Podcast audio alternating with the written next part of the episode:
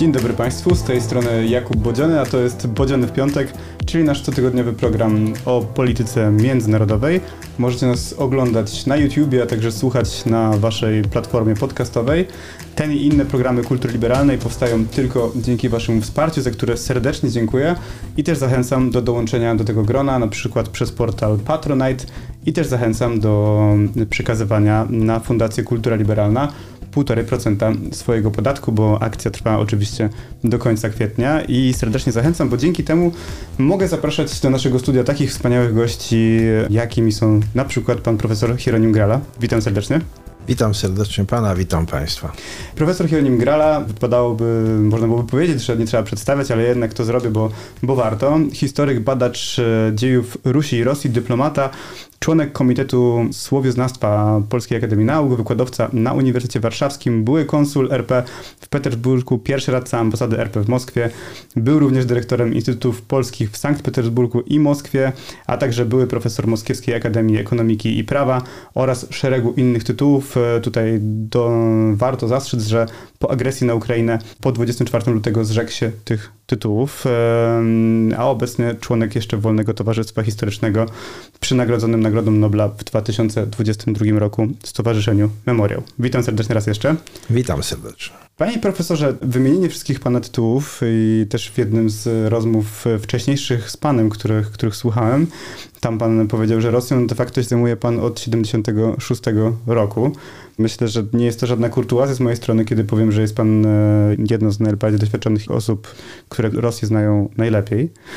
I chciałem w takim razie zacząć to nasze pytanie, bo będziemy rozmawiać oczywiście wokół książki Wadaha Putina, o której jeszcze za chwilę, ale kiedyś uważano nas, Polaków, za rusofobów.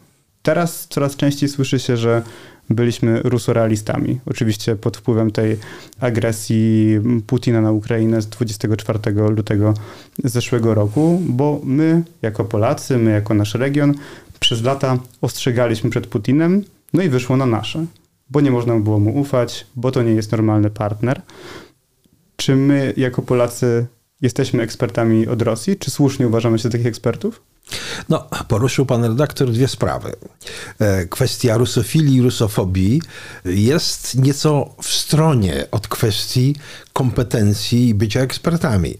Ja bym powiedział nawet, że te oba pierwsze pojęcia zawierają w sobie pewien element emocji, a więc pewnego związania emocjonalnego z potencjalnym przedmiotem badań, co oczywiście w jakiś sposób może wykrzywiać, albo zaciemniać, albo rozjaśniać e, obraz. Więc ja bym to oddzielił. W zasadzie wydawałoby się, zaczynając tak od końca, że Polacy sąsiadując z Rosją od samego początku tego procesu formowania się państwowości rosyjskiej. Rosyjskiej właśnie, a nie ruskiej. E, rosyjskiej, państwa moskiewskiego, carstwa moskiewskiego, imperium rosyjskiego, no jak żaden inny naród w Europie, predestynowani są do gromadzenia doświadczeń historycznych, zwłaszcza, że nasze doświadczenia historyczne dość często były nam wypisywane na grzbiecie. Ten kod historyczny jest nabyty y, jednak na skutek e, rozlicznych kataklizmów i przykrych doświadczeń. Więc teoretycznie to by nas uprawniało. To by nas uprawniało. Oczywiście znowu można się zastanowić nad tym, w jakim stopniu doświadczenie polskie z Rosją, doświadczenie czasów zaborów, jest doświadczeniem ogólnonarodowym i uniwersalnym. No bo tylko kongresówka była w rękach rosyjskich. To zresztą widać tak naprawdę, rozmawiając z mieszkańcami Pomorza, Wielkopolski czy Galicji, że od nas tutaj żyjących właśnie w dawnym prywislanskim kraju optyką poważnie się różnią i znacznie mniej wiedzą. Ale już tak e, doświadczenie po 1945 roku e, stało się mm, doświadczeniem ogólnonarodowym. I znowu rodzi się pytanie, czy to było doświadczenie związane z poznawaniem Rosji jako takiej i czy tylko Rosji, czy też może było to doświadczenie gorsze, ale szersze, bo ze Związkiem Radzieckim, w którym oczywiście Rosja była pars pro toto, Rosja odgrywała wiodącą rolę, no ale nie była jedyna, prawda? W związku z czym wiele nas upoważnia, a jedyne, co mnie niepokoi, to to, że nie potrafię sobie odpowiedzieć tak do końca szczerze, czy myśmy to wykorzystali.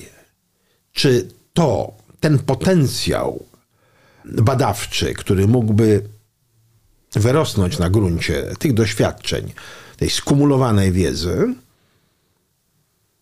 no, jest właśnie proporcjonalny do historycznej,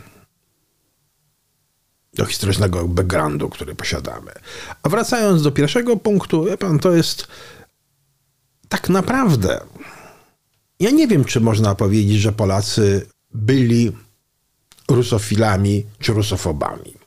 To znaczy, Na ja pewno mówię- rusofobami- Ja, ja mówiłem o tym, jak się nas odbierało. Może, E, no wiadomo, że też Polacy różnie, panikują. też różnie. Proszę pamiętać, że w czasach e, PRL-u mniej więcej aż do przełomu lat 80. w szeroko pojętej Europie tego zarzutu Polakom nie stawiano, ponieważ w zasadzie uważano nas za część obozu radzieckiego, EOIPSO. Jesteśmy zrusyfikowani. W zasadzie to ta Polska to prawie Rosja. No.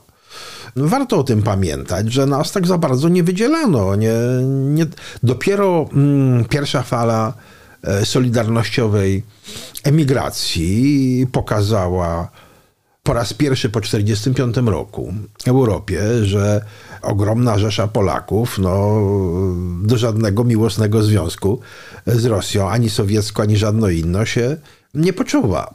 Więc może, więc może rzeczywiście postrzeganie nas jako rusofobów też nie było takim zjawiskiem powszechnym. W ostatnich latach natomiast stało się to rzeczywiście elementem gry politycznej. Stało się to elementem wykorzystywanym, no po pierwsze, znakomicie rozgrywanym przez propagandę rosyjską. Nie ulega wątpliwości, że przy wszystkich naszych omyłkach, błędach, nieostrożnościach, które były wodą na młyn, mm, wątek polskiej rusofobii e, demonstrowanej jako coś zoologicznego i całkowicie irracjonalnego, kiedy cała stara Europa robi z Rosją interesy i się świetnie rozumie, ten wątek zajmował e, od pewnego momentu kluczowe miejsce w rosyjskiej propagandzie i się rozchodził. On się rozchodził po Europie, znajdował zrozumienie, znajdował akceptację, przebijał się znacznie łatwiej do europejskich elit niż e, polskie ostrzeżenia, właśnie to, co pan tak precyzyjnie nazwał rusorealizmem, bo to przecież też pojęcie, które wymaga tu pewnej analizy, prawda? W ostatnich latach rzeczywiście e, na tle, zwłaszcza po 14 roku, no w przypadku Polski jednak od 2010 roku, kiedy stało się to kwestią debaty wewnętrznej, ale od 14 roku, kiedy można było tego powszechnie używać w debacie ogólnoeuropejskiej, rzeczywiście Polacy nie ukrywali swojego stosunku do Rosji, do Rosji, która zresztą bardzo się zmieniała która nie jest to samo Rosją, którą była powiedzmy w czasach Gorbaczowa, czy potem Borysa Jelcyna. To też warto o tym pamiętać, więc ta nasza ocena ani nie była stała, ani też nie była uniwersalna. Faktem jest, że polskie ostrzeżenia, nawet po 14 roku, słuszne i zasadne, nie były poważnie traktowane, były wynik- ignorowane. Czy wynikało to z siły Rosji i tego właśnie, jak ona potrafiła to swoje soft power wykorzystać i przekonywać o tym, że Polacy są rusofobami, a wiadomo, że jak ktoś ma fobię, no to, to nie jest racjonalne, to nie należy go słuchać, czy z naszej słabości? Ja myślę, że jest jeszcze trzeci czynnik. Bardzo istotny, nie wiem czy nie najważniejszy. Biznes i wygodnictwo sporej części świata, której to części wygodniej było przejść do porządku dziennego nad ostrzeżeniami, bo współpraca z Rosją zapewniała wymierne korzyści na poziomie rządowym, na poziomie społecznym, ale również na poziomie indywidualnym. No, przepraszam, Schroeder czy Berlusconi, prawda? I to moim zdaniem e, odgrywało gigantyczną rolę.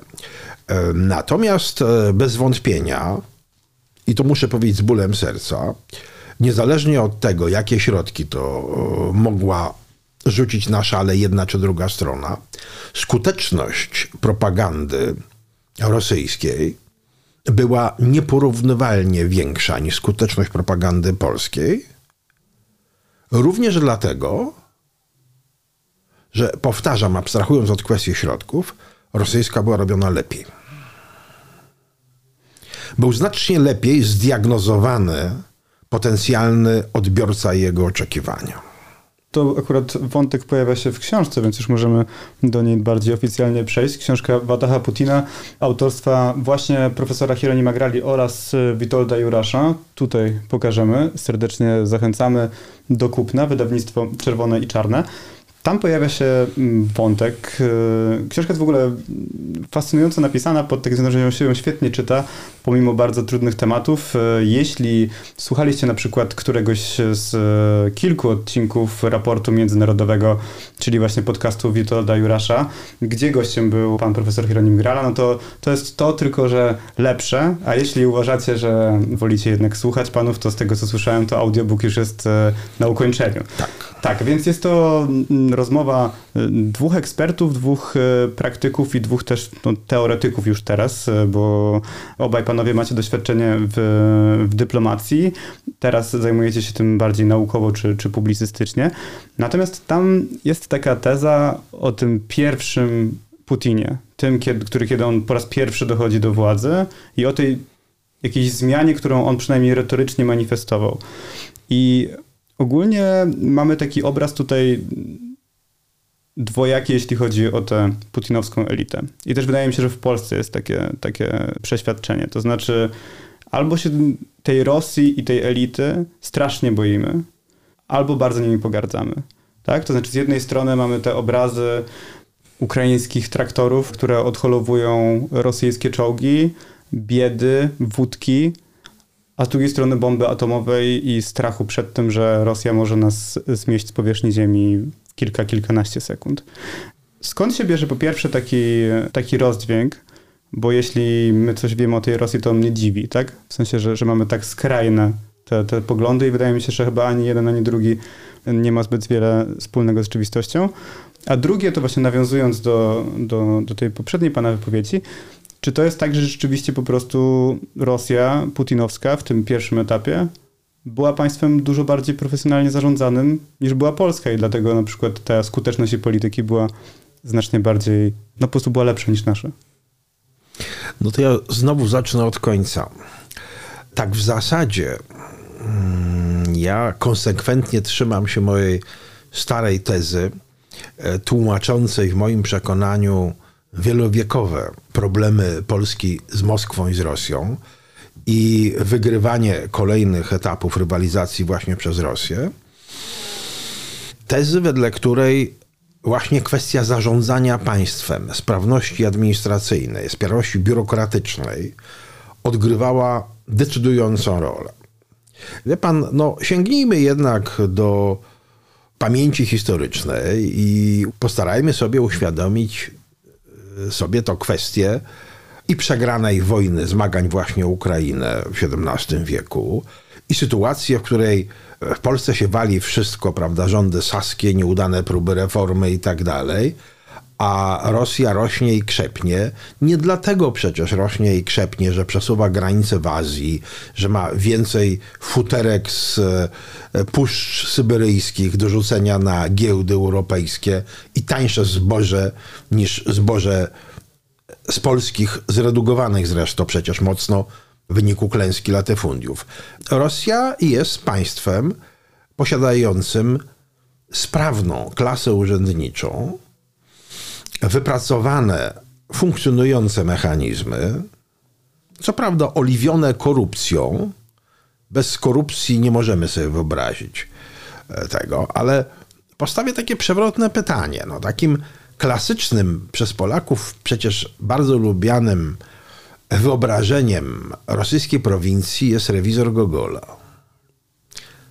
No to proponuję zastanowić się nad e, tym momentem, kiedy następuje prezentacja jakie w tym miasteczku są resorty, jakie są kierunki, jakie są, powiedziałbym, jaki jest zakres ingerencji administracji państwowej w życie społeczne. I nagle się okazuje, że jest to niezwykle rozbudowana struktura. Inny przykład panu dam. Zawsze robiło na mnie kolosalne wrażenie przeglądanie dokumentów wojskowych i po klęskach, i po zwycięstwach rosyjskich. I zawsze się okazywało, że rosyjskie dowództwo, teraz tego właśnie byśmy się nie dopatrzyli, ale wtedy się tego dopatrywaliśmy. Tutaj jakimś na pewno przedziałem czasowym zwrotnym jest e, powstanie władzy radzieckiej, ale jeszcze w armii carskiej e, znakomicie zliczano nie tylko poległych, rannych i zaginionych, ale nawet guzy i szramy żołnierzy, ponieważ na wszystko był taryfikator i było wiadomo, jak go gratyfikować, ewentualnie wesprzeć i tak dalej, i tak dalej. To była omnipotencja państwa tak naprawdę.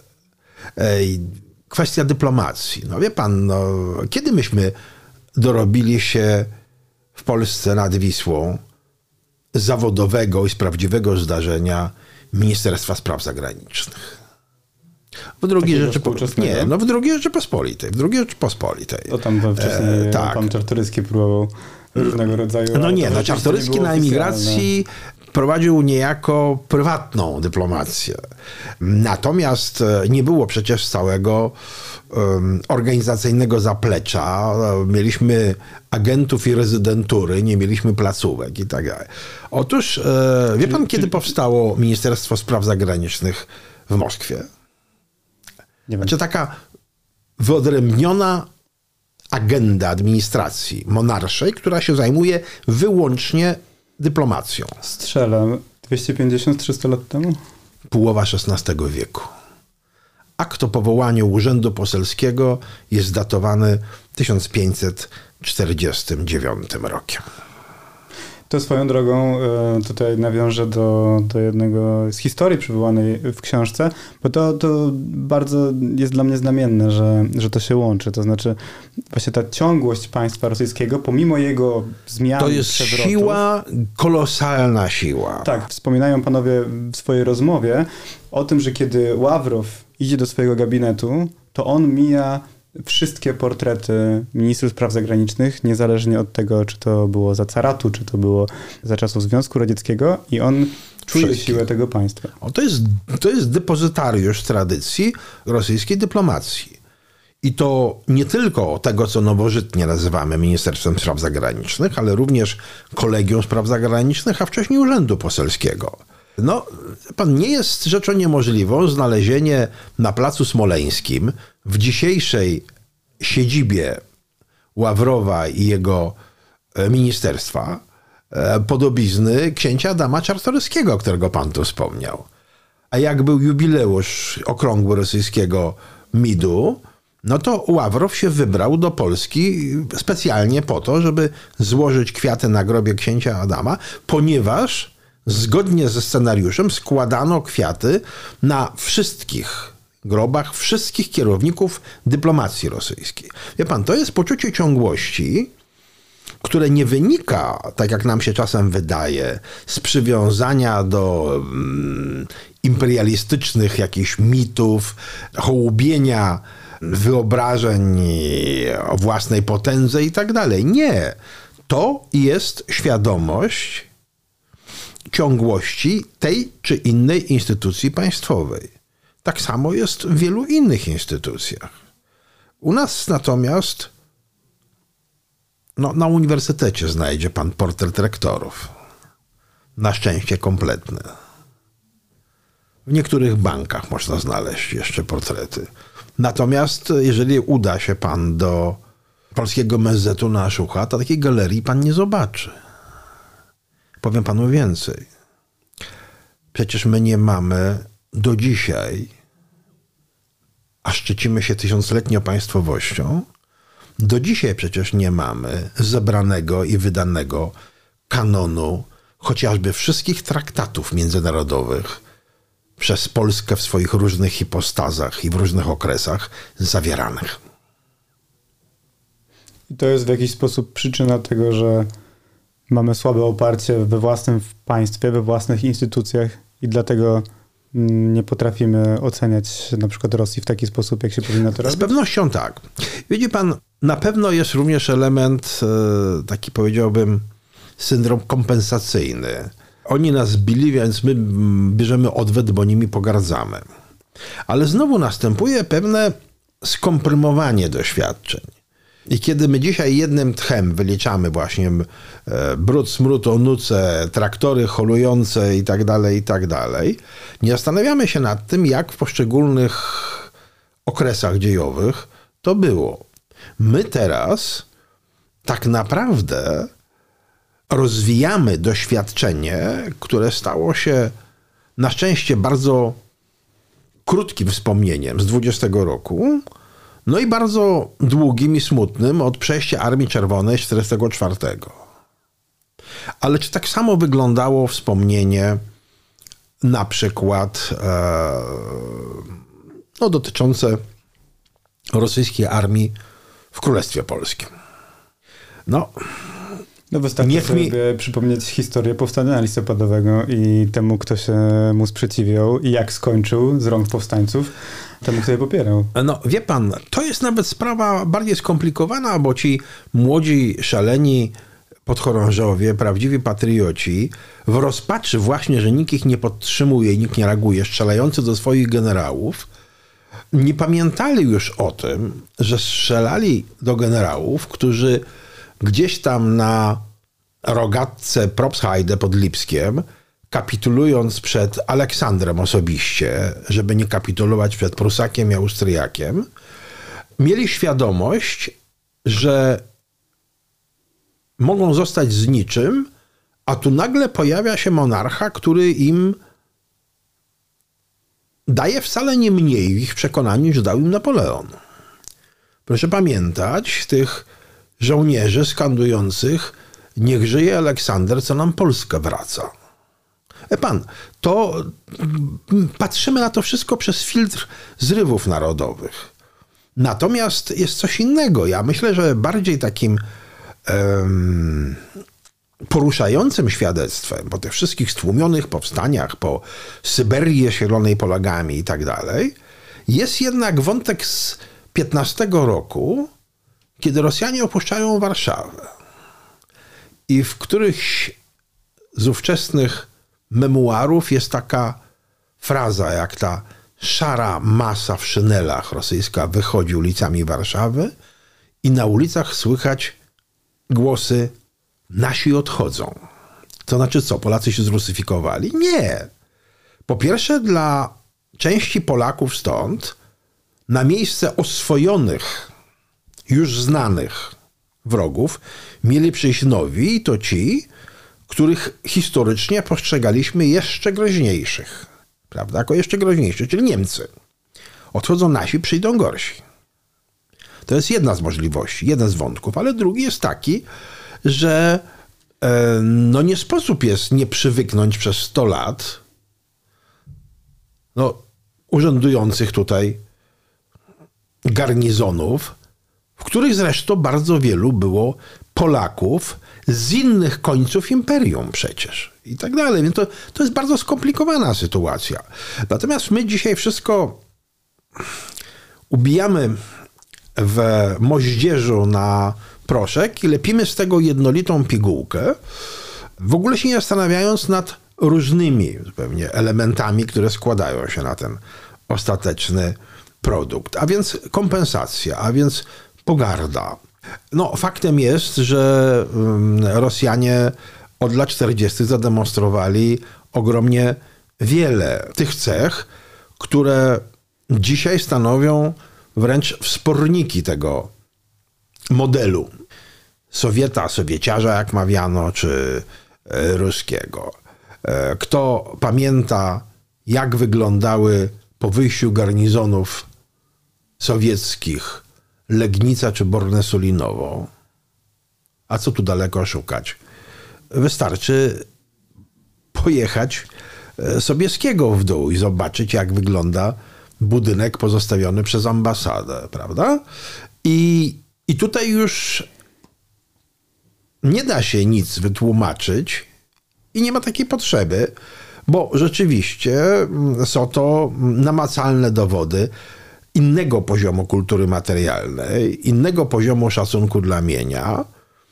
I czym bardziej Polacy nabierali tych właśnie cech, takich stricte europejskich właśnie, dbania o mienie, czystości, zarządzania, sprawności, tym bardziej ich to raziło. Więc to też jest część tego obrazu, prawda? Co więcej, patrząc teraz e, na to, co dzieje się w Ukrainie i to, co rosyjscy żołnierze robią w Ukrainie, no to jest taki, można łatwo powiedzieć, że no widzicie, oni zawsze tacy byli, niezależnie od tego, gdzie szli, dalej tacy są. Tak? Dalej będą kraść pralki i wysyłać je do siebie, dalej będą mordować cywili jak w Buczy czy w Irpieniu i tak było teraz, tak będzie. I dlatego nie powinniśmy, dlatego mamy taki, a nie inny stosunek do Rosji, dlatego on jest, to jest prawda. prawidłowy. Tak? To jest prawda. Oczywiście to pojęcie zawsze jest e, mocno ogólnikowe i nie do końca precyzyjne, bo, bo nie zawsze tak było. No, Oczywiście, no, bądźmy że tak, szczerzy. Tak, no. Pan mówi o tym, że no, istniała tutaj cała kultura, cała klasa urzędnicza podczas zaborów rosyjskich, która składała się z Polaków, no ale ja przyznam szczerze, no, nie tak dawno jeszcze, jeszcze pamiętam swoje lekcje w szkole na ten temat. Tego nie ma tak? No ale za to jest jakby dokładna wiwisekcja powstań. W związku z tym, dlatego powiedziałem, że zawsze, mhm. bo jakby z perspektywy kształcenia człowieka, kształcenia młodych Polaków, no to to jest ciągłość, tak? Dlatego też ten, to, co się stało 24 e, lutego na Ukrainie, albo też to się stało w 2014-2015 roku, czy wcześniej w Gruzji, no dla nas to wszystko jest element szerszego procesu, a nie czegoś, no, co się nagle stało. I teraz właśnie daje pan perspektywę historyczną znakomicie pasującą do tego, o czym mówiliśmy przy pana pierwszym pytaniu. No trudno Włocha czy Rosjanina e, wepchnąć w polskie buty, żeby patrzył na Rosję tak, jak patrzymy my. To w jaki sposób w takim razie bo zgadzam się z tym, że to jest trudne. No wie pan, to, to, to, po, po, po, po okupacji rosyjskiej Francuzom zostało tylko pojęcie bistro. Oni znakomicie wyparli to z pamięci historycznej, że kiedyś Rosja wzięła stolicę świata, czyli Paryż, że pod łukiem triumfalnym przejechał Aleksander w otoczeniu swoich aliantów. Oni już tego nie pamiętają. Kozackich biwaków na Montmartre nie pamiętają przecież. I tego, że kiedy nie chcieli tego Montmartu bronić, to bronili go właśnie polscy eklerzy pod dowództwem tego samego Koziotulskiego, co Samosierę brał dla Napoleona. Oni tego nie pamiętają. Oni zresztą to odreagowali historycznie zupełnie inaczej. Ma pan w Paryżu mnóstwo adresów rosyjskich, prawda?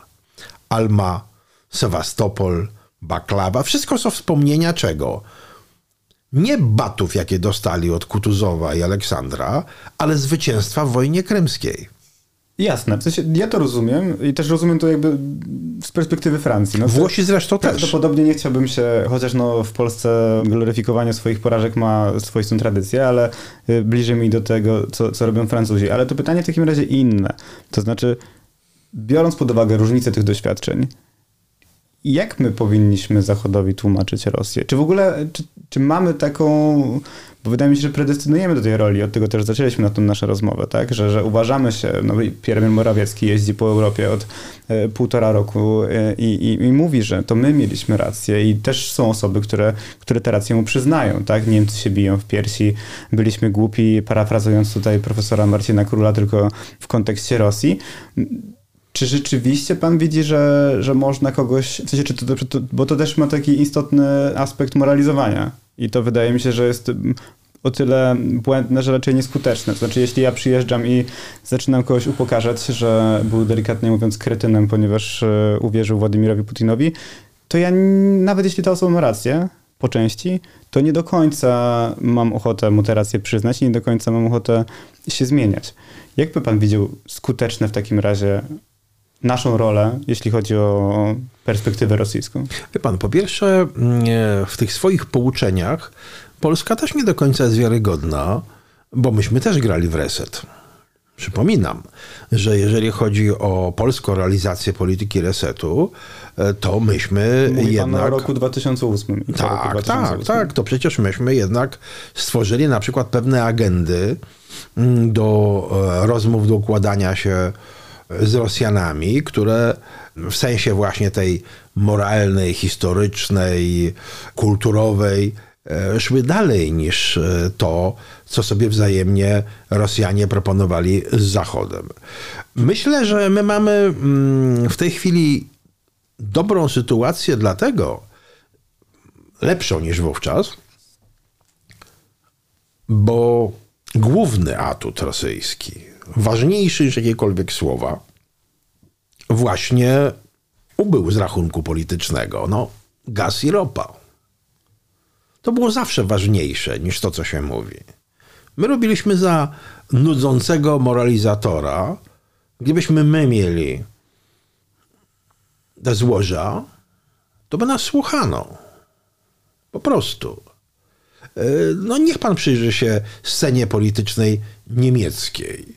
Ileż tam jest sierot nie po resecie i nie pod wzamienionej miłości, ale po spodziewanych zyskach. Wie pan, ja zawsze daję taki przykład, jak Rosjanie to widzieli ze swojej strony. Kiedy, nie wiem czy pan pamięta, ale z pewnością pan pamięta, że kiedy Rosja z dużym wysiłkiem aspirowała do WTO, istniał poważny problem polskiego weta. Czyli Światowej Organizacji Handlu. Tak, tak, tak, istniał problem polskiego weta. Problem o tyle istotny, że przecież Rosja wprowadziła wcześniej embargo na polskie mięso i na polskie warzywa i owoce.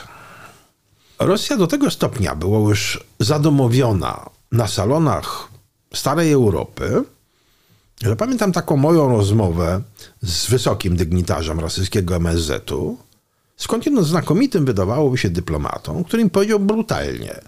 Powiedział, co ta Polska tu sobie wyobraża? Jakie weto w ogóle? O czym wy tutaj nam opowiadacie? No przecież, no przecież Władimir Władimirowicz zadzwoni do Gerharda, nacisno na was i ani piśniecie. Zwracam uwagę, że Schroeder tak. nie był wówczas już kanclerzem.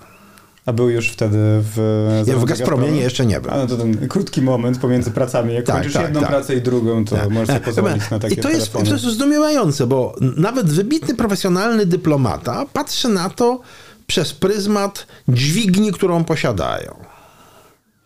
No to ja w takim razie odwrócę trochę to pytanie, bo nawiązując zarówno do tej historii e, o Schroederze teraz, jak i do tego, że, że my mieliśmy tę rację a propos Putina, ale jak i również do tego, że w 2008 roku też mieliśmy reset. No ale tutaj też jest ważne zaznaczenie tego, że pytanie, czy my mogliśmy na przykład zrobić coś innego, bo reset zainicjowaliśmy nie my, Amerykanie. Biorąc pod uwagę sklejenie naszej polityki z amerykańską, to tutaj rysuje mi się taki obraz dosyć, szczerze mówiąc, niewesoły. To znaczy, mam wrażenie, że niezależnie od tego, co my byśmy robili, no to tej dźwigni nie ma. Wie pan. bo, to, bo to Rosja, tak jak pan powiedział, to sama pan, się pozbyła nie, tych Oczywiście ma pan rację, tylko że jest jeszcze kwestia pewnej, ja bym powiedział, łatwowierności. Myśmy zademonstrowali przy całej tej retoryce fobicznej i podejrzliwości historycznej wobec Rosji, myśmy wówczas zademonstrowali jednak daleko idącą łatwowierność. Łatwowierność, która miała zresztą pewne konsekwencje w postaci no jednak e, przykrych przejawów e, wojny polsko-polskiej, bo prosta sprawa. Wojna rosyjsko-gruzińska i wizyta Lecha Kaczyńskiego w Tbilisi. Niedarmo mój współautor przywołuje taką rozmowę e, z rosyjskim wiceministrem, który chociaż go nawet nie powinien przyjąć, to go przyjmuje u siebie, a potem mu mówi, że e, Polsce my tego nie zapomnimy i nie wybaczymy. To znaczy, że jeżeli pamiętają i nie wybaczają, to ocenili i docenili.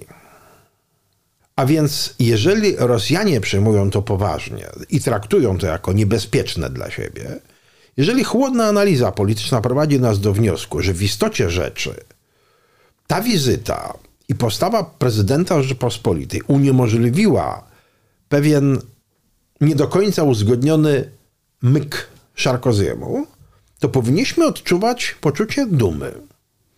Polską reakcją jest komentarz, prawda? Jaki prezydent, taki zamach. Nieco później haniebna kwestia ministra spraw zagranicznych mówiącego no, w ramach kampanii przedwyborczej, że prezydent może być niski, ale nie powinien być mały. I ja już sam nie wiem, co to jest pierwotne, a co to jest wtórne. Czy niechęć polsko-polska napędza te działania, które w zasadzie wyzerowują coś, czym możemy się chwalić? Czy jest odwrotnie? Nasza niekompetencja sprawia, że mając pewien atut, bo jednak nie ulega wątpliwości, że Lech Kaczyński wtedy coś ugrał, coś pokazał. Poza wszystkim innym, no, podmiotowił polską dyplomację. Ona powinna z tego względu być mu wdzięczna. Otóż nie, reakcja jest taka, jaka jest. Wie pan, ja pamiętam tych kapłanów resetu z rosyjskiego MSZ-u i to mówię panu ja, jako człowiek, który e, zawsze chciał z Rosją rozmawiać, zawsze z Rosją współpracował i tak dalej. Ale ja przynajmniej zawsze wiedziałem, czego chcę, dlaczego tego chcę i jak to sobie wyobrażam. Natomiast zaklinanie rzeczywistości i oglądanie się jednocześnie na wielkie wzorce wielkich sojuszników, no nigdy nie jest dobrym doradcą. No to zresztą analogicznie było w przypadku resetu z Białorusią, tak? To znaczy. O, tam, to, a to, tam a było jeszcze gorzej. No. wrzucimy, jak już wrzuciliśmy kamyczek do ogródka e, Platformy Jednego, to teraz wrzucimy kamyczek tradycyjnie do ogródka pisowskiego, bo tam reset został ogłoszony de facto został ogłoszony, zanim został wprowadzony. No i to jest problem, e, zresztą, który panowie tutaj e, tak. cytujecie w taki sposób, że jakbym powiedział, że chcę panu coś, już wiem, że coś panu sprzedam i mówię, ogłaszam to wszemi w obec, no ale w tym momencie to pan musi mi, może mi podyktować taką cenę, jaką pan chce i, i, i to wydaje mi się jest problem. Natomiast tą drugą jeszcze osobą, tak. E, bo wspominacie państwo, i tutaj znów ponadpolitycznie mm, spróbujemy, ponadpartyjnie przynajmniej, którą Rosjanie szanują przez to, że jej nie znoszą, albo raczej nie znoszą jej przez to, co, co ona zrobiła Rosji. Obok Lecha Kaczyńskiego jest e, Aleksander Kwaśniewski. Tak, tak, tak, tak. Wie pan, no tutaj mamy do czynienia e, z zawiedzionym uczuciem. Nie ulega wątpliwości. To najgorsze uczucie przez Tak, to są e, uwiódł i porzucił. Kwaśniewski był traktowany przez sporą część elity putinowskiej jako człowiek absolutnie swój, w sensie nie jakichś powiązań politycznych, niech to tutaj wybrzmi, ale mentalnie pasujący do nich, posługujący się podobnym aparatem pojęciowym, rozumujący w podobnych kategoriach, podobnie widzący świat, a wreszcie znający język i kulturę. Do dzisiaj pamiętam taką zabawną scenę, kiedy państwo kwaśniewscy spotykają się e, z Polonią z Nadnewy i są zespoły polonijne i na pytanie, co mają zaśpiewać, słyszą, że podmaskowny wieciera. Autentyczne. Oczywiście zaśpiewali, bo znali to lepiej niż przeleciał ptaszek, bądźmy szczerzy. E, zwłaszcza, że część polskiego zes polonijnego zespołu to o, byli niekoniecznie Polacy, byli to na przykład lgnący do polskiej kultury imigranci z Azji Środkowej, więc to jest inna scena jak otwierając Dom Polski w Petersburgu, e, świętej pamięci Maria Kaczyńska mówi, jaka ładna dziewczynka, taki słowiański typ. Jak masz dziecko na imię? Miriam. No, pani prezydentowa tak trochę się zmieniała, ale żeby wyjść z tego problemu, zwraca się do chłopczyka, partnera tej tancerki i mówi, a ty jak masz synko na imię? Archan. Bo polskie środowisko stało się miejscem, do którego aspirowali wręcz przedstawiciele tej słabej i niezamożnej mm, diaspory właśnie, tadżyckiej, turkmeńskiej i tak dalej. Obcowanie z polską kulturą ich y, w rankingu miejskim podnosiło. A wracając do rzeczy. Otóż e, Kwaśniewskiemu tego rzeczywiście nie wybaczono. Powiedzmy jeszcze czego konkretnie, bo tutaj nam tego zabrakło. No właśnie, Na czym ta polegała? Popar poparcia dla ukraińskich przemian, poparcia dla pomarańczowej rewolucji, powiedzmy szczerze, jego mediacji i tak dalej. Tego, tego mu nie darowali. To, to zostało potraktowane e, rzeczywiście jako Wie pan, teraz przyszło mi do głowy właśnie na, na marginesie pańskiego pytania, że w zasadzie wtedy zadźwięczał po raz pierwszy, tylko nie w naszych uszach, dzwonek ostrzegawczy. O co chodzi? Otóż proszę sobie przypomnieć, że ten proces, w który Aleksander Kwaśniewski się zaangażował, był procesem no, nie tylko wysadzającym w powietrze rosyjską koncepcję przejęcia kontroli nad Ukrainą, ale przede wszystkim podważającym, to było działanie podważające osobiste zaangażowanie Putina. Czy pan pamięta, w jaki sposób się Putin zaangażował w owe sławetne wybory on pojechał tam chyba, tak? On, w... no on po prostu jeździł na wiece tak, wyborcze tak, tak, po prostu. Tak. Czy pan pamięta, kto robił kampanię wyborczą ówczesną Janukowycza przeciwko Juszczence? Tego nie pamiętam. Właśnie cały zespół technologów władzy kremlowskich na czele z niedawno zmarłym Glebem Pawłowskim. To jest zdumiewająca zupełnie historia, bo Gleb Pawłowski, jako urodzony w Odessie, uważał, że ma patent na Ukrainę i on lepiej zna Ukrainę niż ukraińscy współpracownicy Janukowycza. Tu może się nie mylił, bo jakby pan zobaczył współpracowników Janukowycza, to raczej pomyślałby pan o ochronie dyskotek z lat 90. i o dresiarzach, a nie o e, sprawnych e, politechnologach. Co Kwaśniewski to Putinowi popsuł? Wie pan, Putin był absolutnie przekonany, że jego obecność sakralizuje bez mała to kandydaturę i po tym jego zaangażowaniu, to Janukowicz ma w kieszeni prezydenturę. E, ja bym powiedział, że Kwaśniewski podpadł w dobrym towarzystwie.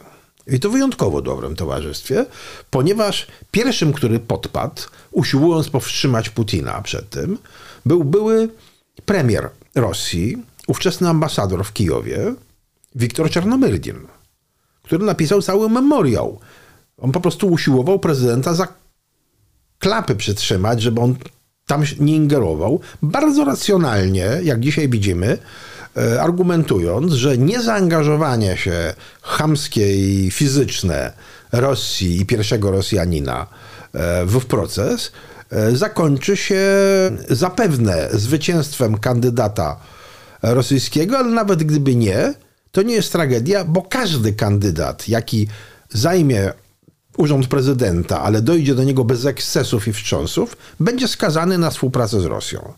Nic dodać, nic ująć. Czarnomyrdin, który zawsze potrafił dobrze liczyć, przeliczył i przerachował to dobrze. Włodzimierz Włodzimierzowicz na jego memoriale napisał krótko adnotację, dwa słowa. Stary i durak. I pojechał buszować na tym wiec. Czarnomyrdin został w jakimś stopniu obciążony skutkami tej katastrofy, chociaż akurat powstrzymywał te działania. Kwaśniewski został uznany winnym zdrady i porzucenia. Był człowiekiem, jak sądzono, z jądra systemu. E, był człowiekiem z przeszłością komunistyczną, więc był swój. A tu nagle taki zwrot.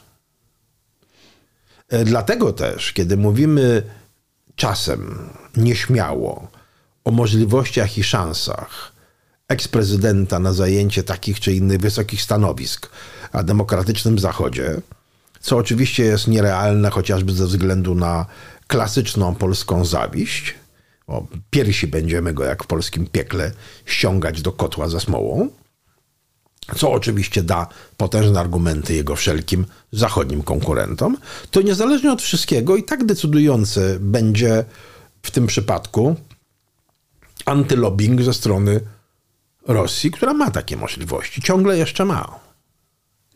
A już kończąc ten e, polski wątek, wspomnieliśmy o Lechu Kaczyńskim i o Aleksandrze Kwaśniewskim jako takich rzeczywiście zauważonych w sposób negatywny, ale też no, w takim razie pozytywny postaciach z Polski.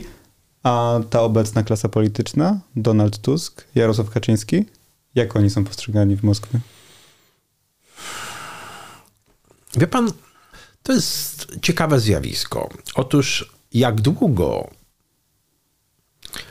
żył Lech Kaczyński, bracia byli postrzegani prawie tak jak e, antyczni Dioskurowie albo Kuźma i Damian, prawda, jak bliźnięta. Rodziło to bardzo zabawne skutki, bo czasem ich nie odróżniano w opinii rosyjskiej. Ja pamiętam, jak Krystian Lupa stał oniemiały przed pijanym szatniarzem rosyjskim w hotelu, który na aktorów polskiego teatru wrzeszczał: Wy jesteście naszymi wrogami, wyście tutaj razem z amerykańskimi murzynami się na nas zamachnęli. Wiem, co Polakom w duszy gra. Pamiętam tych dwóch waszych małych prezydentów w Tbilisi. Ja wtedy powiedziałem do Lupy, to chyba jemu się już wtedy od alkoholu rozdwoiło, bo widział dwóch, ale rzeczywiście pokazywano dwóch. Natomiast e, nie chcę zmartwić adherentów i wielbicieli prezesa Kaczyńskiego, ale on raczej postrzegany jest w postaci niespersonalizowanej. To jest raczej taka emanacja właśnie polskiej rusofobii i rewanżyzmu, ja bym powiedział, tak. Natomiast, natomiast nie ma mowy o tym, żeby pokazywano go jako e, wybitnego polityka, wybitnego dyplomatę, wybitnego ideologa, wybitnego e, kreatora programów. Nie, on w tym układance nie istnieje. Wie pan, proszę zwrócić uwagę na jedną istotną rzecz, żeby tak do końca zrozumieć przesłanki. Dla Rosjanina nie jest rzeczą zrozumiałą, jak to jest, że szef zwycięskiej partii nie jest ani prezydentem, ani premierem. Oni tego po prostu nie rozumieją.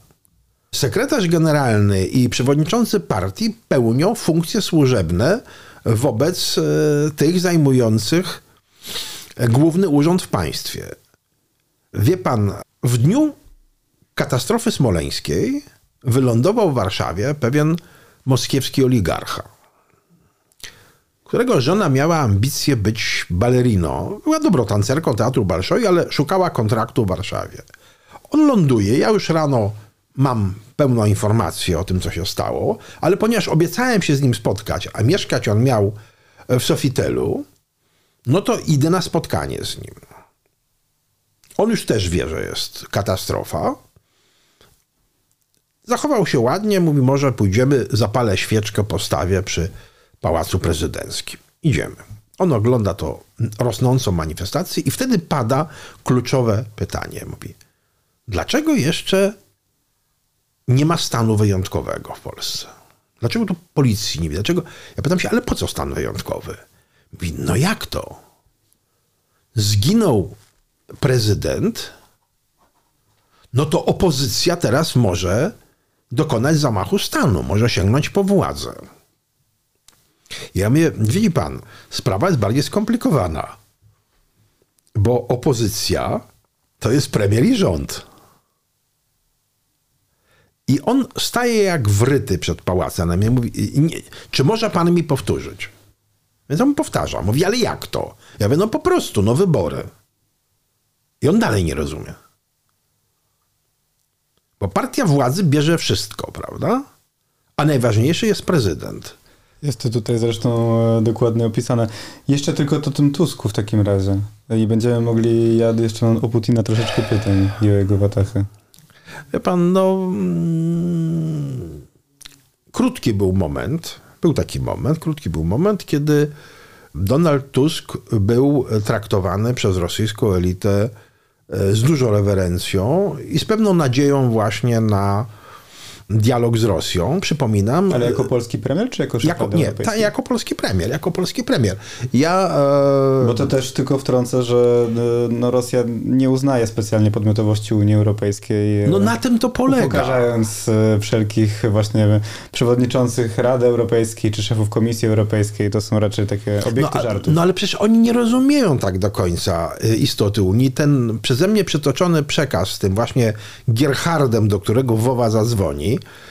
to jest przecież właśnie postrzeganie Unii, Brukseli to tak, to jest postrzeganie Unii przez pryzmat e, e, przybudówki do tych możnych, najpotężniejszych w Europie, jakieś głosowania. Ja wtedy tłumaczyłem temu dyplomacie rosyjskiemu, że głosowania, no, on dalej nie rozumiał, o czym ja mówię. Powtarzam, bardzo doświadczony i kompetentny dyplomata, ale gdzieś kończy się zgoda mentalna na przyjęcie takich heretyckich treści jak demokracja, prawda, i tak dalej. A z Tuskiem to sprawa polegała na czym? Kiedy poszedł pierwszy sygnał, to był sygnał z naszej strony, po wygranych wyborach, e, że jednak premier rządu... 2008. Tak, tak. Chciałby, chciałby porozmawiać, chciałby przyjechać i tak dalej. I wtedy odpowiedź Kremla, jeżeli dobrze, jeżeli dobrze pamiętam, to minister Prychodźko wtedy powiedział to Jerzemu Barowi, już nieżyjącemu, ambasadorowi, mówi, jeżeli tak, a oni już byli po doświadczeniach z Radkiem Sikorskim. Jeżeli to tak, to my jesteśmy gotowi przyjąć premiera Tuska po pełnej programie i po wysocajszemu protokołu. Czy tak jak na najwyższym poziomie dyplomatycznym. Co ma pan na myśli, mówiąc, że mieli doświadczenia z Radkiem Sikorskim? Wie pan, to jest dosyć yy, smutne, co teraz powiem, ale o żadnym polskim ministrze spraw zagranicznych nie słyszałem tylu kąśliwych komentarzy na korytarzach Smolnego i przy e, różnych spotkaniach, co o Radku Sikorskim. W dużym stopniu wynikało to no, pewnej niekompatybilności Sikorskiego do rosyjskich obyczajów, ale też z jego, ja bym powiedział, z punktu widzenia zachowań dyplomatycznych, złego przygotowania zawodowego. To nie był człowiek e, dobrze się orientujący w tym, co stare dyplomacje lubią, czyli w protokole dyplomatycznym. To by nie był człowiek, który by nie demonstrował swojego ego. Ja słyszałem komentarze w rodzaju indyk i tak dalej. Indoor, w zasadzie indoor. A poza tym oczywiście jest jeszcze jedna rzecz, dosyć zrozumiała. E, proszę pamiętać, że e, Radosław Sikorski lubił odwoływać się do swojej przeszłości w Afganistanie. I kiedy kolejny raz. Rosji, no, no, więc właśnie, kiedy kolejny raz przytaczał. No wie pan, e, to właśnie rodziło co pewien czas pytanie obserwatorów, dziennikarzy i polityków rosyjskich. Mówi, ale tak z ręką na sercu, tak czystym sumieniem. Ilu naszych zabił? Wie pan, no jeżeli ktoś cały czas powtarza, że prawda, nie tylko jadł pilaw z kociołka z wielkimi dowódcami afgańskich powstańców, ale i że strzelał, no to przecież wiadomo, że nie na wywad, prawda? I to oczywiście budziło takie pytania. To, to, to było mocno niezręczne. To było oczywiście mocno niezręczne. Ale było więcej rzeczy. Na przykład oni bardzo łatwo zauważyli, zdiagnozowali i dostrzegli, że e, pan minister w bezpośrednim kontakcie intelektualnie łatwo się męczy. To znaczy, że traci, traci zainteresowanie przedmiotem rozmowy. Że nie jest w stanie długo utrzymać jakby intelektualnego napięcia w sobie wokół danego tematu. Zdradzę tajemnicę Poliszynela, jeżeli powiem, że o każdym z polskich rozmówców e, gromadzono dane na Placu Smoleńskim i efektem finalnym był portret psychologiczny przeciwnika. Mam głębokie przekonanie, graniczące z pewnością, że jako człowiek przywiązany do swojej własnej oceny własnej osoby, minister Sikorski nie chciałby przeczytać tego, co jest w owym portrecie psychologicznym rosyjskiego mezetu. Odmawiam odpowiedzi.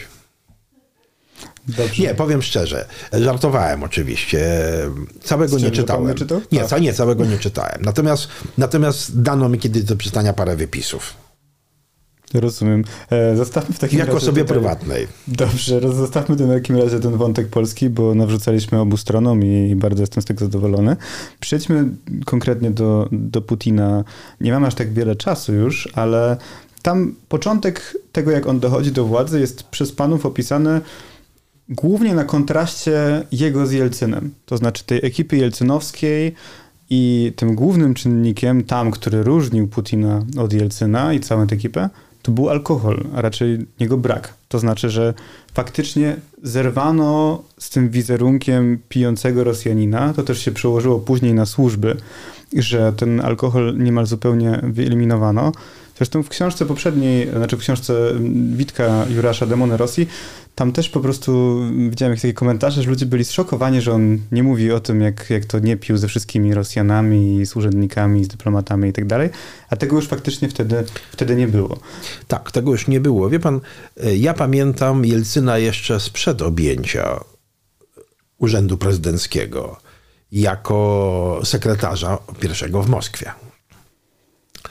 I, i pamiętam jego otoczenie i to było orgiastyczne picie. Pamiętam opowieści oficera ochrony z czasów już prezydentury, schyłek prezydentury Jelcyna, kiedy będący na wszystkich piętrach rezydencji i gabinetu pod kontrolą pełną, Jelcyn wpadł na pomysł i zjechał windą do garażu, wiedząc, że kierowcy mają gorzałe. I zanim go odszukano, zdążył się napróć z kierowcami. I ten generał schodzący do garażu po swojego prezydenta, który widzi, jak e, pierwszy obywatel Rosji rozpija flaszkę, odlewając ją do kubeczków i kierowcy go klepią i mówią, no wy haroszy maładziec, się to pareń nasz, Borys Nikołajcz i on się z nimi obejmuje na misia i tak dalej. Jest taki film, który wypłynął w owym czasie e, z rozrywek na daczy. E, pijany, ale silny jak niedźwiedź, Jelcyn w slipkach na przystani wrzucający machnięciem niedźwiedziej łapy e, również roznegliżowanych swoich doradców do wody i tak dalej. A potem pojawia się Włodzimierz Włodzimierzowicz i ta charakterystyka niepijącego prezydenta jest przecież charakterystyką zbiorową niepijącego środowiska. Nikt nigdy nie chwali się tym, że widział pijonego Patruszewa, Nareszkina. Nikt nie widział pijanego Czemiezowa. Ławrowa widziano, że była jasność. Wataha abstynentów niemalże. No, różne są możliwości. E, potrafią pić, wiedzą jak dawkować, stosują blokery farmakologiczne, tak jak kiedyś rosyjski carskie wywiad i ochrana stosowali mm, oliwę, sardynkę i tak dalej, sało. Różne rzeczy. Są różne możliwości. Natomiast faktem jest, że na pewno zmieniła się kultura tych biesiad. Nie ma takiego czegoś. Ja pamiętam gubernatorów z rozdania jelcynowskiego. Jak miałem jechać na spotkanie z którymś z nim, to pan patrzył na PESEL. Eee, no nie, no tak, tak, ja tak, ja, znaczy ja na ogół wiedziałem zazwyczaj, na tyle byłem dobrze przygotowany, że wiedziałem z którego rozdania i z którego okresu, ale było jasne, że jak jest to 60 plus,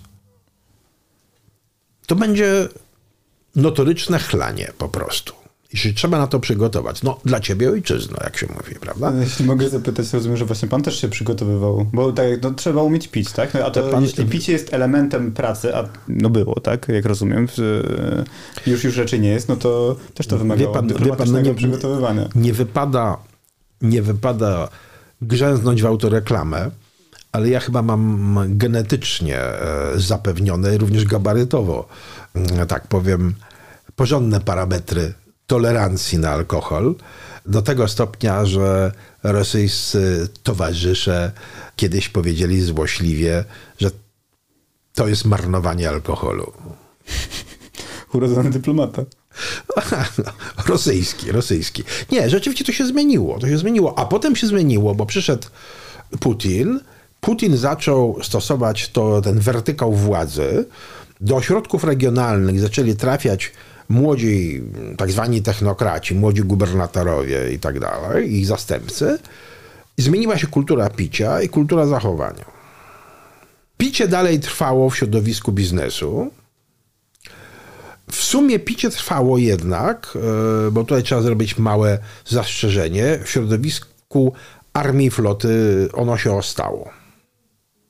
Ono się ostało. Ja, ja pamiętam e, takie bankiety w głównej uczelni wojskowej Sankt Petersburga, to jest w korpusie Piotra Wielkiego. No, wie pan, to jak uczty carskie we wspomnieniach XVII wieku. No, to tam stoły na kilkaset osób i to wszystko po prostu nie pije, a chłepce już po prostu, no, no jak z koryta. Straszne. No może stąd taki, a nie inny stan e, armii rosyjskiej e, na Ukrainie obecnie. No wie pan, niektórzy z tych generałów to tak wyglądają, jakby właśnie zrobili na użytek fotografa krótko przerwę i odpieli się od beczki, a potem zaraz do niej wrócą.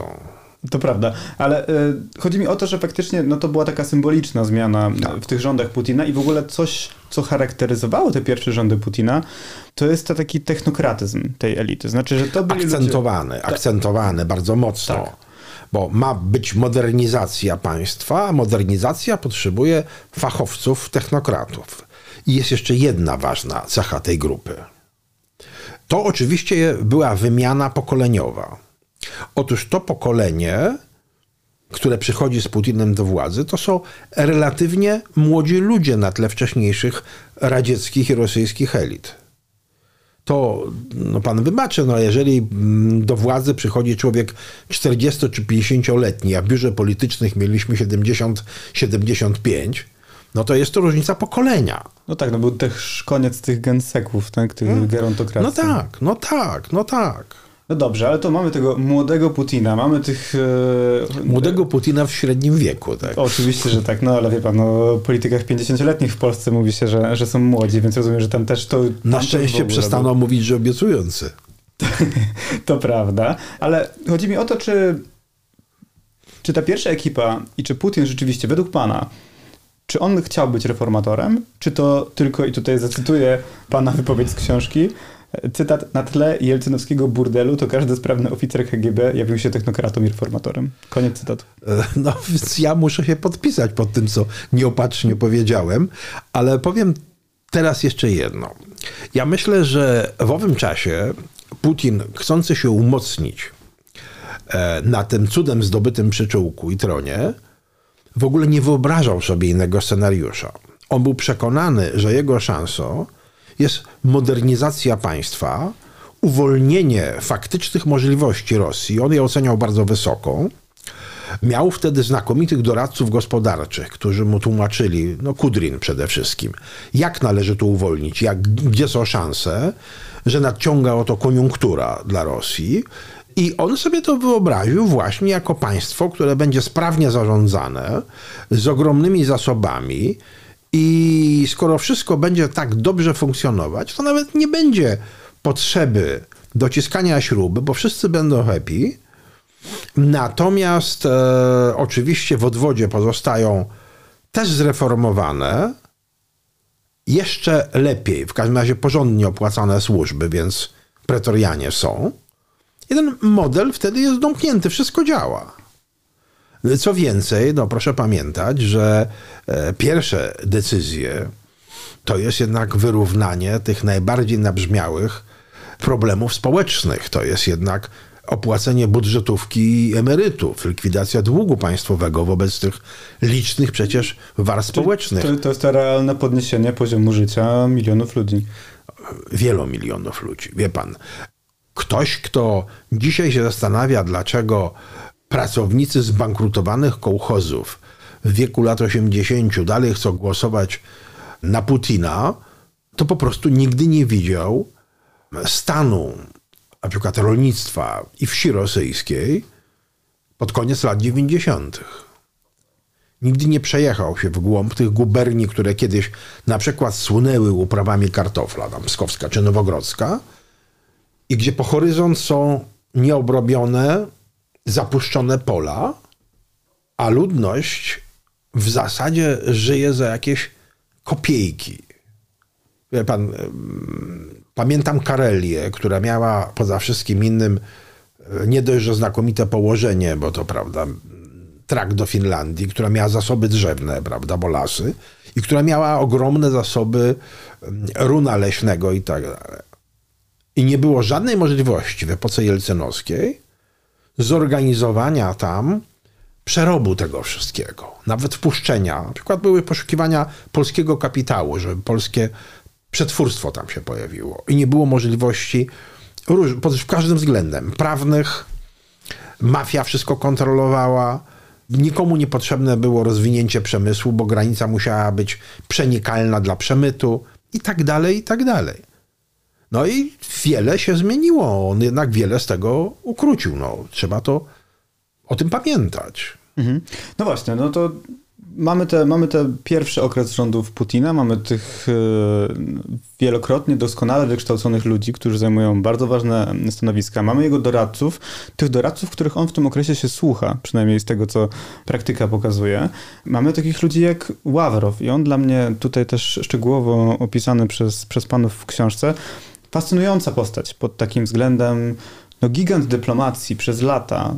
E, to pamiętam, Witek Jurasz mówi chyba w tej książce, jak on na początku lat 2000, 2005 czy 2004 jedzie do, do Rosji na placówkę i usłyszał z polskiego MSZ-u, że no ten Ławrów to, to już raczej będzie zdymisjonowany. Przypominam, że mamy rok 2023, Ławrow dalej jest ministrem, ale jest już zupełnie innym ministrem. To znaczy... To ja złośliwie tylko dodam, popełnię to niedyskrecję, że osoba, która Witka o tym poinformowała, przez wiele lat była głównym kreatorem polskiej polityki na wschodzie. I teraz widać, ile warte były prognozy tej osoby. W takim razie tu rozumiem, że bez nazwisk. E, bez nazwisk. Ale pewnie to można sobie. Jak to się dociekliwe? Łatwo można wygooglować, bo osoba o sobie często przypomina. Tak jest. Dobrze, ale no to, no to mamy to. Mamy. Yy całe w ogóle politykę zagraniczną Rosji właśnie składa się z doskonałych, się realizują doskonali fachowcy. To są osoby, no jak sobie spojrzą Państwo na naszych wiceministrów obecnie, jak i za poprzedniej władzy, bo tutaj nie, to nie jest kwestia partyjna, no ale to są osoby, które często są, były na, nie wiem, na jednych, dwóch placówkach. No, na żadnej. Na żadnej. Chciałem, by, chciałem Tam być, sporą grupę. Chciałem być miły. Nie, nie sporą grupę mm, wiceministrów e, mamy w ostatnim dwudziestoleciu, którzy nie tylko nie byli na żadnej placówce, ale nie odbyli nawet najkrótszego stażu dyplomatycznego. I w takim razie w kontraście mieliśmy w Rosji, że to bycie wiceministrem to było de facto uhonorowanie kariery dyplomatycznej. Trzeba było być na wielu placówkach, też na stanowisku ambasadorskim i tak dalej, i tak dalej. Dlatego też wydaje mi się te sukcesy dyplomacji rosyjskiej, która wielokrotnie blefowała i biła powyżej swojej rangi, ale była bardzo skuteczna, była bardzo profesjonalna i też no właśnie to jest coś, co charakteryzowało szerzej to, te pierwsze rządy Putina. Co się stało, tak? Znaczy, no, co żarło, żarło i zdechło? Czy ktoś dostał paranoi? Wie pan. Bo chodzi o to, że wie pan, tak na to patrząc... Dlaczego się zmieniło? Je, o tak, to panu chodzi. Dlaczego się zmieniło? Tak, no bo skoro idzie tak dobrze, to róbmy dalej to samo i będzie iść dobrze.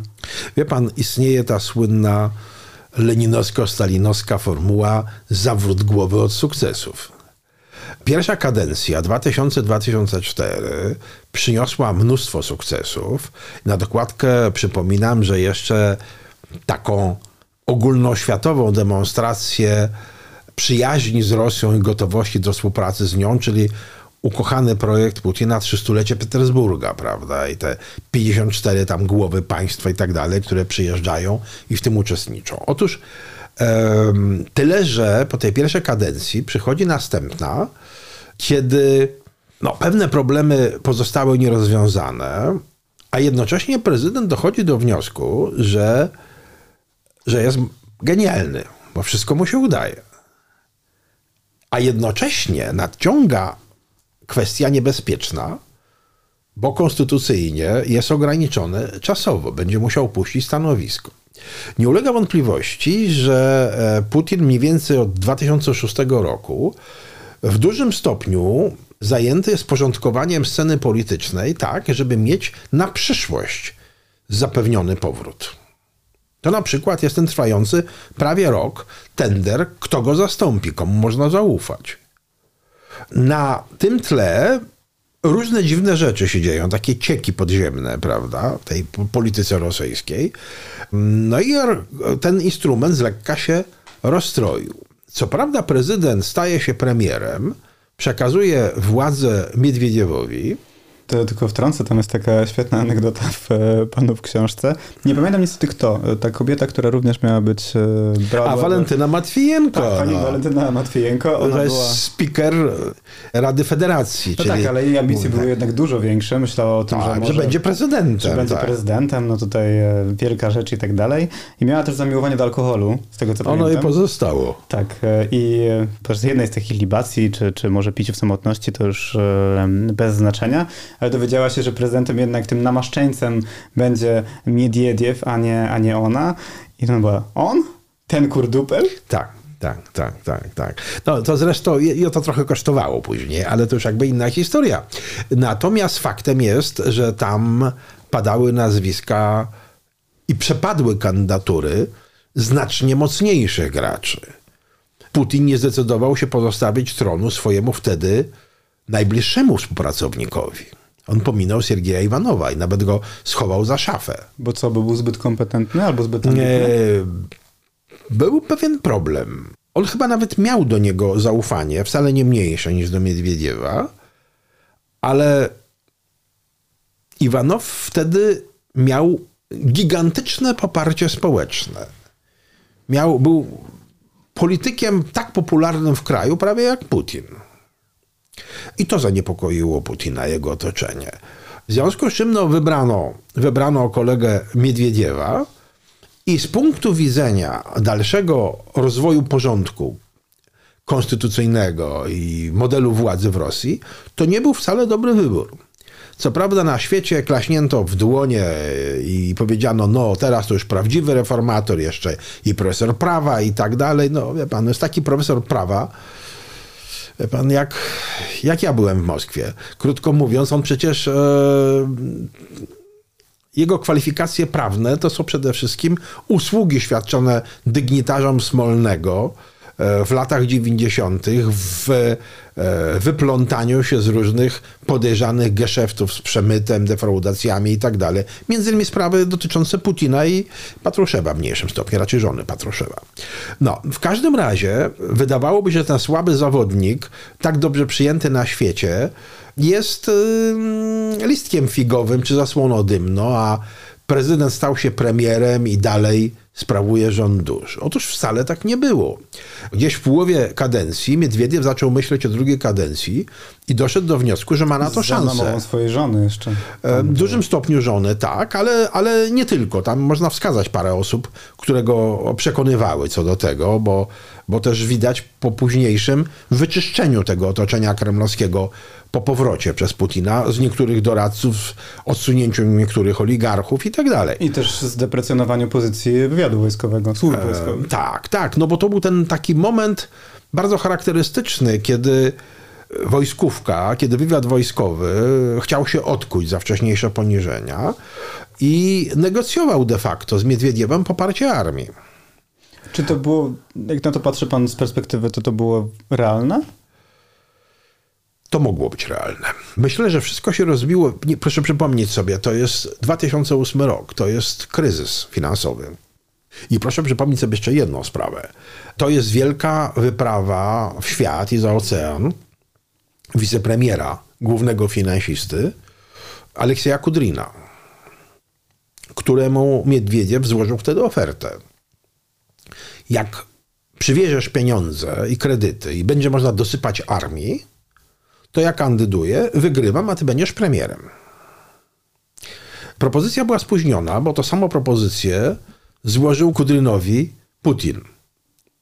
A oni byli zaprzyjaźnieni jeszcze z czasów petersburskich, bo obaj byli zastępcami Sobczaka. A tym byli, w tym momencie byli Czyli bardzo blisko. mera Petersburga. Tak, tak. Byli bardzo blisko.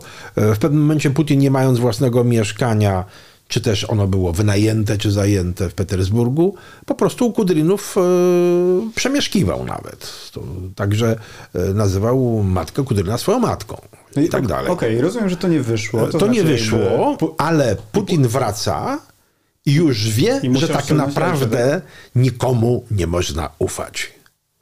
Ławrow wzmocnił swoją pozycję przy Miedwiediewie. Co z tego, że był lojalny wobec premiera Putina? Ale to znaczy, że jednak wyrwał część prerogatyw dla siebie. No to przywracamy pierwotny porządek, będziemy go dyscyplinować. I tak dalej, i tak dalej. Putin po powrocie jest już innym Putinem. Wiele się wtedy zmieniło. No on się również zaczął starzeć przecież, ale wiele się zmieniło e, na mapie politycznej Rosji. Wiele jest świadectw tego zjawiska. Na przykład no, od 13 roku zaczynają się wyraźnie rozchodzić drogi e, Putina z faktycznym głównym ideologiem Kremla. I to nie, nie był żaden. Aleksander Dugin? E, nie, nie, nie, nie. To oczywiście Surkow, Władysław Surkow, któremu on tak ufał i tu się nie zawiódł, że odchodząc z Kremla, pozostawił go niejako w leasing Miedwiediewowi. Nie zawiódł się na, na Surkowie. Surkow nigdy się nie sprzeniewierzył Putinowi, przynajmniej do momentu, w którym nie zaczął dostrzegać rozziewu między polityką Putina a interesem Rosji. No właśnie, no bo tutaj o Surkowie panowie piszą w ten sposób, to znaczy, że ich drogi Putina i Surkowa, one były w miarę mm, połączone, natomiast Surkow wierzył w Rosję i w państwo, a Putin wierzy tylko w siebie. I rozumiem, że to zaczęło być e, coraz bardziej problematyczne i teraz raczej już się nie powinno wierzyć w Rosję, a w Putina? Wie pan, Surkow wierzył w Rosję i Surkow uważał, że Rosja będzie wielka i będzie trwała także bez Putina. E, I tutaj był główny kamień obrazy, ponieważ e, Putin uważał, że jest gwarantem wielkości Rosji. Bez niego to się nie udaje. I Surkow już prognozował, już sobie wyobrażał Rosję po Putinie. Co było znacznie większą zdradą z punktu widzenia Włodzimierza Włodzimierzowicza niż poparcie takiego czy innego pretendenta. I już. I drogi zaczęły się bardzo wyraźnie rozchodzić. E, poza tym, czym bardziej agresywny i niecierpliwy w realizacji, w osiąganiu swoich e, celów politycznych był Putin, tym bardziej było widać zdegustowanie Surkowa, który był zawsze zwolennikiem metodycznych, to jest pewne podobieństwo do, do Ławrowa, metodycznych, konsekwentnych, e, przemyślanych i w miarę delikatnych kroków. No, żabę gotuje się powoli. Dlatego też oczekiwania wobec Surkowa, powtarzam, e, wybitnego polityka i znakomitego ideologa, e, oczekiwania, że on e, tak jak za pstryknięciem palców załatwi zwasalizowanie Ukrainy, rozstrzygnie problemy kaukaskie, mołdawskie i tak dalej, było nonsensowne, bo on był zwolennikiem powolnej, metodycznej rozbudowy strefy wpływów rosyjskich. A Putin nie. I... A Putin coraz bardziej się śpieszył. Tak się spieszył, że mamy 24 lutego e, zeszłego roku. Ile ten błąd będzie go kosztował? Wie pan, jaki rachunek wystawi historia, tego nikt nie wie. Tego nikt nie wie.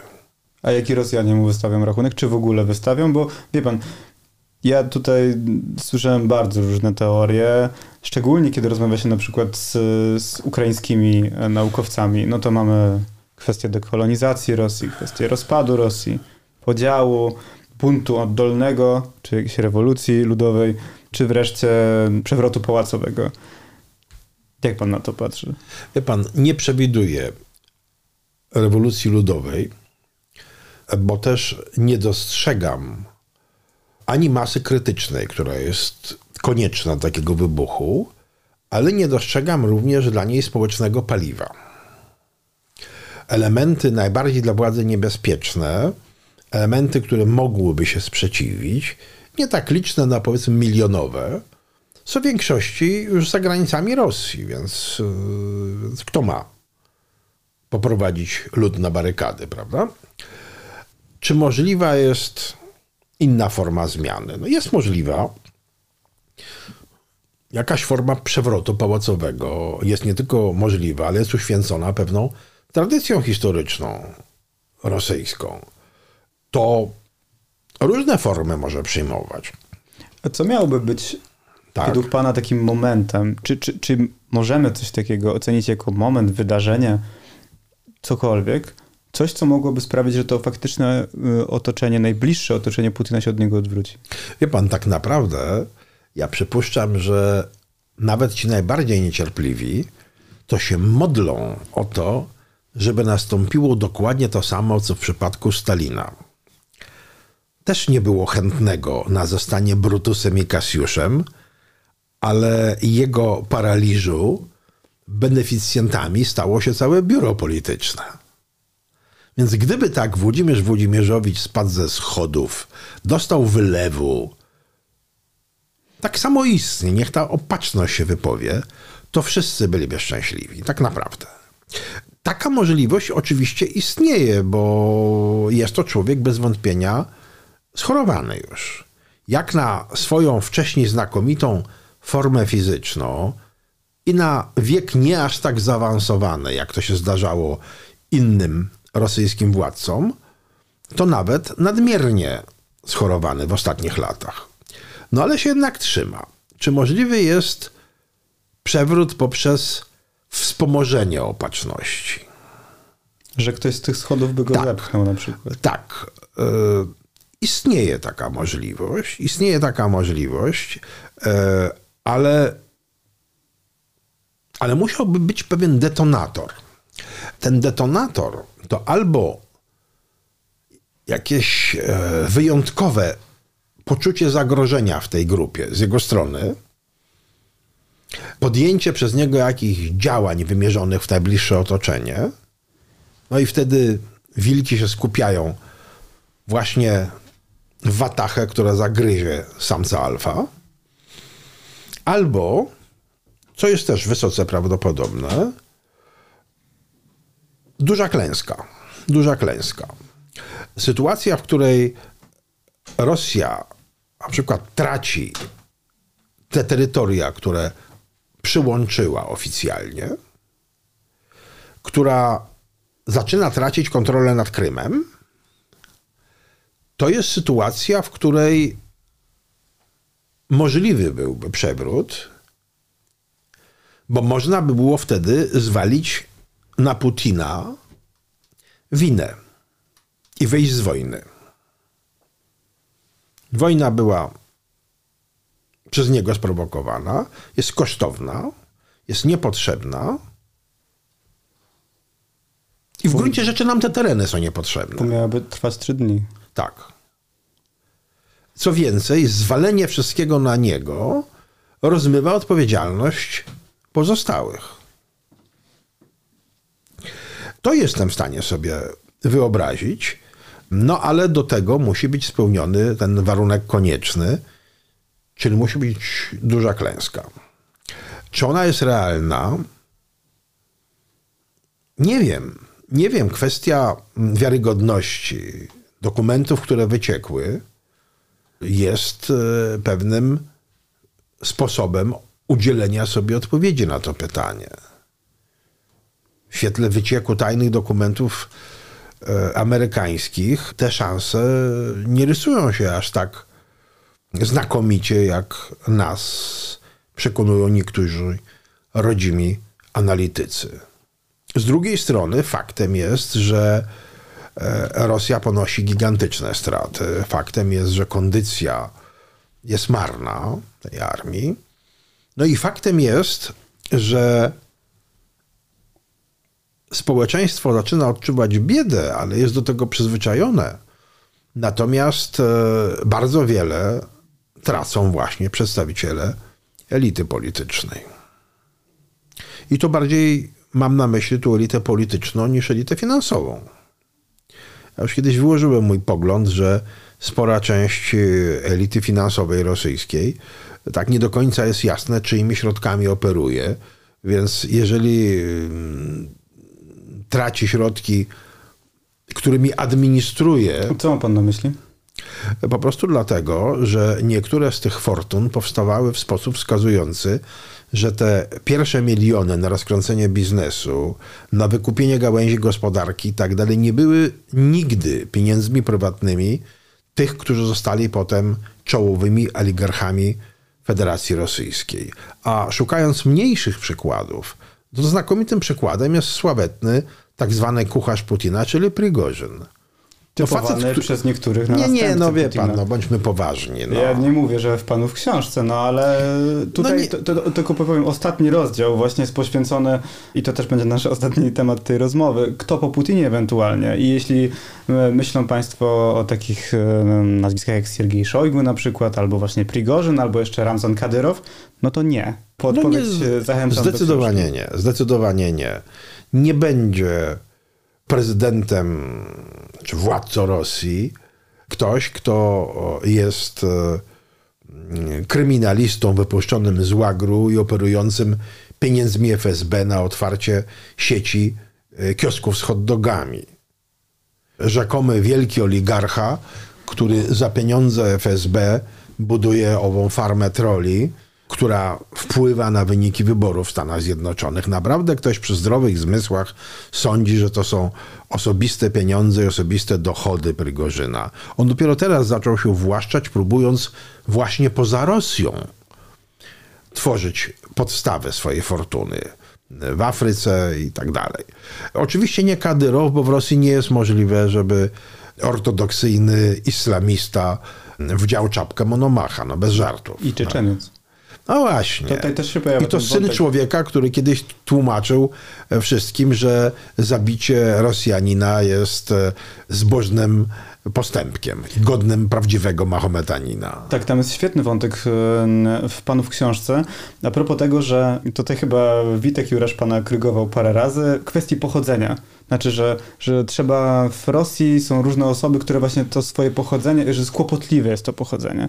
I tutaj parę razy właśnie został pan upomniany, że albo to musi wypaść e, w książce i nie, a pan powiedział, że właśnie nie, bo taka jest istota rosyjskiego systemu. No to oczywiście to jest kwestia fundamentalna rosyjskiego nacjonalizmu środowiska prawicowe, które coraz głośniej, te fundamentalistyczne, popadające w religianstwo, które się odzywają i usiłują zgłaszać coraz większe ambicje, w pewnym momencie oni zresztą używali do promowania się na przykład Miedwiediewa, to są przecież ludzie, którzy na wiorstę śmierdzą czarną sotnią i mają naprawdę marzenie proste: wygnać wszystkich nierosjan z Rosji, a może jeszcze przy okazji, co po niektórych Żydów powywieszać. No. no niestety należy to otwartym tekstem zakomunikować. Wystarczy trochę posiedzieć w sieciach społecznościowych, żeby zobaczyć, jakim językiem się posługują. No i też, żeby nie żyć złudzeniami na temat Rosji. To pamiętam, też tutaj się pojawia postać Adama Michnika, który sam o sobie powiedział, że jest e, antyradzieckim rusofilem, tak? Jeśli tak, dobrze tak, pamiętam. Tak, I, tak, tak, I długo żył złudzeniami a propos, a propos Rosji. E, no ja myślę, że Adam żyje złudzeniami do dzisiaj, no ponieważ e, jest mocno przywiązany, co nie jest przecież grzechem do tego, co sam wymyślił, bo to jest część jego, więc e, to jest tak, jakby zdradził samego siebie, ja go rozumiem. No dobrze, to w takim razie co po tym Putinie? To znaczy, co jest najbardziej prawdopodobne? Yy, pojawiło nam się tutaj nazwisko Adama Michnika, no to może ja tutaj dodam dosyć kuriozalne życzenia wielkanocne, nie wiem, czy pan się zapoznał z nimi, od Gazety Wyborczej, które brzmiały tam, e, może pominę akcenty polskie, bo są, bo są różne, natomiast jednym z tych, e, z tych życzeń było to, że życzymy sobie i państwu Rosji z marzeń Nawalnego. Przyznam, że trochę się zdziwiłem. Czy pan sobie życzy Rosji z marzeń Nawalnego? Wie pan, to jeszcze bym postawił pytanie robocze, z których marzeń Nawalnego i z którego okresu? Czy z tego okresu, kiedy popierał wojnę z Gruzją i nazywał Gruzinów gryzoniami, czy z tego okresu, kiedy się wypowiadał przeciwko zwracaniu Ukraińcom Krymu, mówiąc, że to nie jest kanapka z kiełbasą. E, wie pan, Nawalnemu, którego oczywiście możemy za wiele rzeczy cenić i szanować, e, no jednak dojście do wniosku, że wojna jest haniebna i że jedynym uczciwym jej właśnie ta druga część raczej, że jedynym uczciwym sposobem na zakończenie wojny jest zwrócenie Ukrainie wszystkiego, włącznie z Krymem, to dojście do tego wniosku zajęło Nawalnemu prawie rok. Człowiekowi siedzącemu w kolonii karnej. Więc jak mocno musiał tkwić w jego duszy ten pogląd, że jednak Krym nasz. Więc wie pan, ja Adamowi się trochę dziwię, bo spora część naszych wspólnych znajomych rosyjskich to są ludzie z tej samej generacji. Mało już z nich pozostało, oni powymierali. Oni byli ode mnie starsi, o dekadę, a bliżsi wiekiem właśnie do Adama Miechnika. Ale przecież pojawienie się Nawalnego w tym środowisku, tych starych dysydentów, e, budziło mnóstwo negatywnych komentarzy i mnóstwo podejrzeń. Włącznie nazywaniem go projektem Surkowa na przykład. Czyli projektem służb. No tak, tak, tak. Więc były takie różne, różne wątki. Czy uprawnione, czy nie, to jest jakby inna historia. My tego nie wiemy po prostu. Ale jeżeli Borys Niemcow, krótko przed śmiercią dopiero, powiedział, że tak, Nawalny jest naszym sojusznikiem, a przedtem mi tłumaczył, że to jest projekt państwowy. Ja wiem, że akurat e, ruch dysydencki rosyjski jest e, jeszcze bardziej podzielony niż jakakolwiek polska emigracja polityczna. To jest po prostu standard, to jest tam sam w sobie. Też. Tak, to my przegrywamy tutaj z nimi, oni są jeszcze bardziej. Natomiast, natomiast faktem jest, że w, brak było zaufania w środowisku tych starych i zasłużonych. Symptomatyczne jest to, że takiego braku zaufania w swoim czasie nie było wobec Chodorkowskiego którego akurat e, afiliacje były zupełnie oczywiste. Pamiętano o jego wyjściu z władz komsomołu i tak dalej, tak, jego to, korzeniach. To tylko jeden z najbogatszych e, Rosjanin. Kiedyś tak, kiedyś tak, kiedyś tak, kiedyś tak. No, który rzeczywiście zaangażował się w wielkie projekty edukacyjne, oświatowe, e, modernizacyjne, no ale w momencie, kiedy ogłosił, że będzie się ubiegał o prezydenturę i zaczął kwestionować politykę Putina, no podpisał na siebie wyrok. Teraz działa na Zachodzie i muszę przyznać, że z wypowiedzi rozlicznych postaci świata opozycji, e, bo tu cytowany bywa były mistrz świata w szachach Gary Kasparow, bywa Nawalny w tej ustnej niejako tradycji, bo przecież on e, komunikuje się no, przez umyślnych, on jest w kolonii karnej, więc sam nie uczestniczy czynnie w tej wymianie myśli, to czasem jednak wypowiedzi Chodorkowskiego mają jednak wagę moim przekonaniu największą i naj, najlepiej diagnozują rzeczywistość rosyjską. To jest człowiek, który po prostu wszystko przeżył, wszystko widział, ma doświadczenie, rozumie te mechanizmy, rozległe horyzonty, ma też świadomość ograniczeń swojego narodu. On ma świadomość e, tego, że na przykład ogólnonarodowy zachwyt po aneksji Krymu nie był przypadkiem i ma świadomość tego, że ten zachwyt się jeszcze nie cofnął. E, proszę zawsze pamiętać o tym, że właśnie jakąś taką granicą nieprzekraczalną dla polityki putinowskiej wobec Ukrainy byłaby utrata Krymu. Utrata Krymu po pierwsze oznacza, po pierwsze i po ostatnie, oznacza definitywną i ostateczną utratę autorytetu i uznania Putina w oczach całego społeczeństwa. Ale po Putinie to byłoby możliwe? Czy tak jak pan powiedział, po że, Putinie byłoby że to łatwiejsze. Że, że, ten entuzjazm wobec przyłączenia Nie, po Putinie byłoby to łatwiejsze. Po Putinie by to łatwiejsze. Myślę, że mm, wśród elity rosyjskiej są osoby, które gotowe byłyby zrezygnować z Krymu. Oczywiście za godziwą gratyfikacją. To znaczy zapomnienie wtedy o obuczy, obuczy i rpieniu przemilczenie sprawy reparacji i paru innych rzeczy. To jest deal polityczny. Wie pan, to dla niektórych z tych, których kandydatury proponowaliśmy do rozważenia jako następców, to już nie byłby taki problem jak dla Putina. Nie zbudowali na tym swojej legendy. Ale to już naprawdę na koniec. Te rządy Putina, według pana, one mogą się skończyć w inny sposób niż. Bo mówiliśmy o tym, że faktycznie, jeśli coś by zagroziło tym elitom żywotnie, tym ich interesom. Ale z kolei taki historyk z e, Kolumbii, Timothy Fry, którym, którym ja rozmawiałem jakiś czas temu, on powiedział, że Putin stworzył taki system, on to określił jako personal autocracies. E, tłumaczenie polskie, nie wiem, czy to personalna autokracja to jest coś, coś odpowiedniego. Natomiast to, że on stworzył taki system, którego nie może opuścić. To znaczy, że gdyby on odszedł, no to wszystko, co zgromadził, wszystkie te jego bogactwa, majątki i tak dalej, oczywiście nieoficjalnie zapisane na niego, ale którymi on dysponuje, że on by to stracił. To znaczy nie ma żadnej gwarancji swojego bezpieczeństwa po odejściu. Dlatego on jest więźniem tego systemu i musiał, będzie rządzić tak długo, jak będzie żył. Wie pan, to jest dosyć, ja bym powiedział, schematyczny model. To jest pomysł taki bardzo, bardzo prosty, bo tak naprawdę to każda forma rządów autokratycznych właśnie ma ten wymiar osobisty. Autokrata rządzi dla siebie.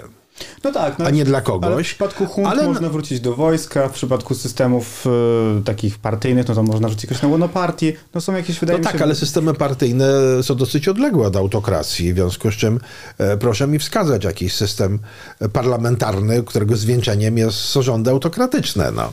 Natomiast tu jest zupełnie inna sytuacja. Po pierwsze, w przypadku Rosji, no mamy jednak przykład odejścia Jelcyna, którego przypadku właśnie gwarancje odpowiednio obudowane zadziałały. Nic mu się nie stało. A czy to nie było tak, że dlatego, że właśnie sposób odejścia Jelcyna był wyjątkowy, dlatego że on nie zgromadził na przykład takiej ilości bogactw jak, e, jak Putin? Wie pan, po pierwsze, bardzo byśmy z panem chcieli mieć cząstkę tego, co zgromadził Borys Nikołajewicz. Oczywiście, to prawda. Po drugie, Borys Nikołajewicz nie zgromadził, bo to był inny okres i wtedy jeszcze Rosja nie miała takich zasobów do rozgrabienia, nie wypracowała takich nadwyżek i co najważniejsze, to po prostu było poza ich wyobraźnią, że tak można i tyle można. Wie pan, po generalnych sekretarzach, którzy kolekcjonowali białe jedwabne kitle i eleganckie fajki, w najlepszym razie Rolls-Royce'y, przychodzi ktoś, kto jest od nich o generację młodszy, przeżył ileś lat w Europie i wie, że można transferować pieniądze, mieć akcje i rezydencje. Poprzednicy tego sobie nie wyobrażali. Nawet dynastia carska sobie tego nie wyobrażała. Natomiast rodzina Jelcyna już to sobie wyobrażała. I w istocie rzeczy to także budowało autorytet Putina na tym etapie przekazywania władzy, że on jednak ograniczył to transferowanie przez Jumaszewa, przez córki Jelcyna środków za granicę. Powiedział, macie tyle, a tyle, macie dużo, więcej nie będzie. E, natomiast tutaj ja myślę, że e, on oczywiście ma bardzo dużo za granicami, znacznie więcej niż w Rosji, tylko nie do końca jest jasne właśnie gdzie i na jakich zasadach. Kiedy mówiłem tu przed chwilą o oligarchach, którzy mają pieniądze nie swoje, przez część oligarchów w oczywisty sposób ma jego pieniądze. Nie państwowe, tylko jego pieniądze. Ta mm, Panama nieszczęsna, te przecieki wskazujące, że nagle wybitny skądinąd muzyki, rektor e, konserwatorium nawet nie wie, ile ma milionów, którymi operuje, bo to są pieniądze jego przyjaciela i kuma Putina i tak dalej. Tak, tak. No akurat ja z, znałem osobiście tego nieszczęsnego wiolonczelistę i skądinąd miłego i skromnego człowieka i on chyba naprawdę nie tylko nie patrzył, ale nawet nie widział i nie wiedział, ile tych pieniędzy ma. No. Więc wie pan, ja myślę, że teoretycznie taki wariant z odsunięciem od władzy, obezwłasnowolnieniem jest możliwy jest możliwy, ale tu znowu coś byłoby do tego potrzebne. Takim czymś byłby właśnie stan zdrowia. Ale to czy my powinniśmy sobie tego życzyć? Tak serio? Bo to też jest teza, która się pojawia w książce. Wydaje mi się, że chyba Witold Jurasz to, to powiedział, ale w tym kontekście, że ten Putin stary, słaby, schorowany, nie słuchający się doradców, yy, no właśnie ograniczony sobą samym, tak? Jest w naszym interesie. Dla nas Rosja, nie mówię już, że demokratyczna, ale Rosja sprawna. Ta ale Rosja z no, pierwszego no, etapu putinizmu jest dużo groźniejsza niż ta tak, teraz. Tak, tylko zgubił pan najważniejszy moment tej oceny Witolda Jurasza, że to dotyczy sytuacji Rosja po klęsce. Bo chodzi o scenariusz, kiedy Rosja ponosi klęskę, a Putin zostaje.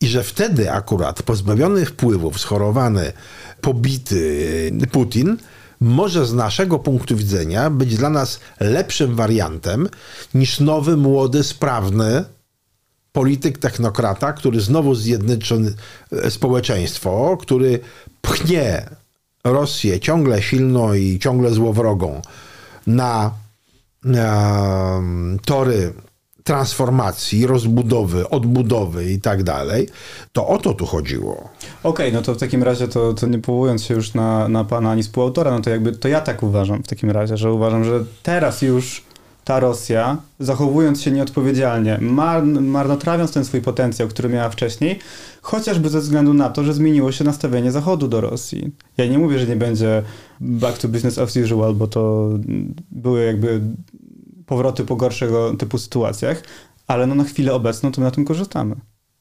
Z pewnością tak. Z pewnością tak. Rosja, która była, no jednak nie tylko regionalną potęgą i była mocarstwem, no może e, nie numer dwa jak chciała być, ale jednak nikt nie kwestionował, że była mocarstwem, no nagle odnotowała e, taki blamaż tego, co było najważniejszym elementem jej potęgi, czyli właśnie armii, tak gigantyczne straty w kluczowych dla siebie sektorach gospodarczych.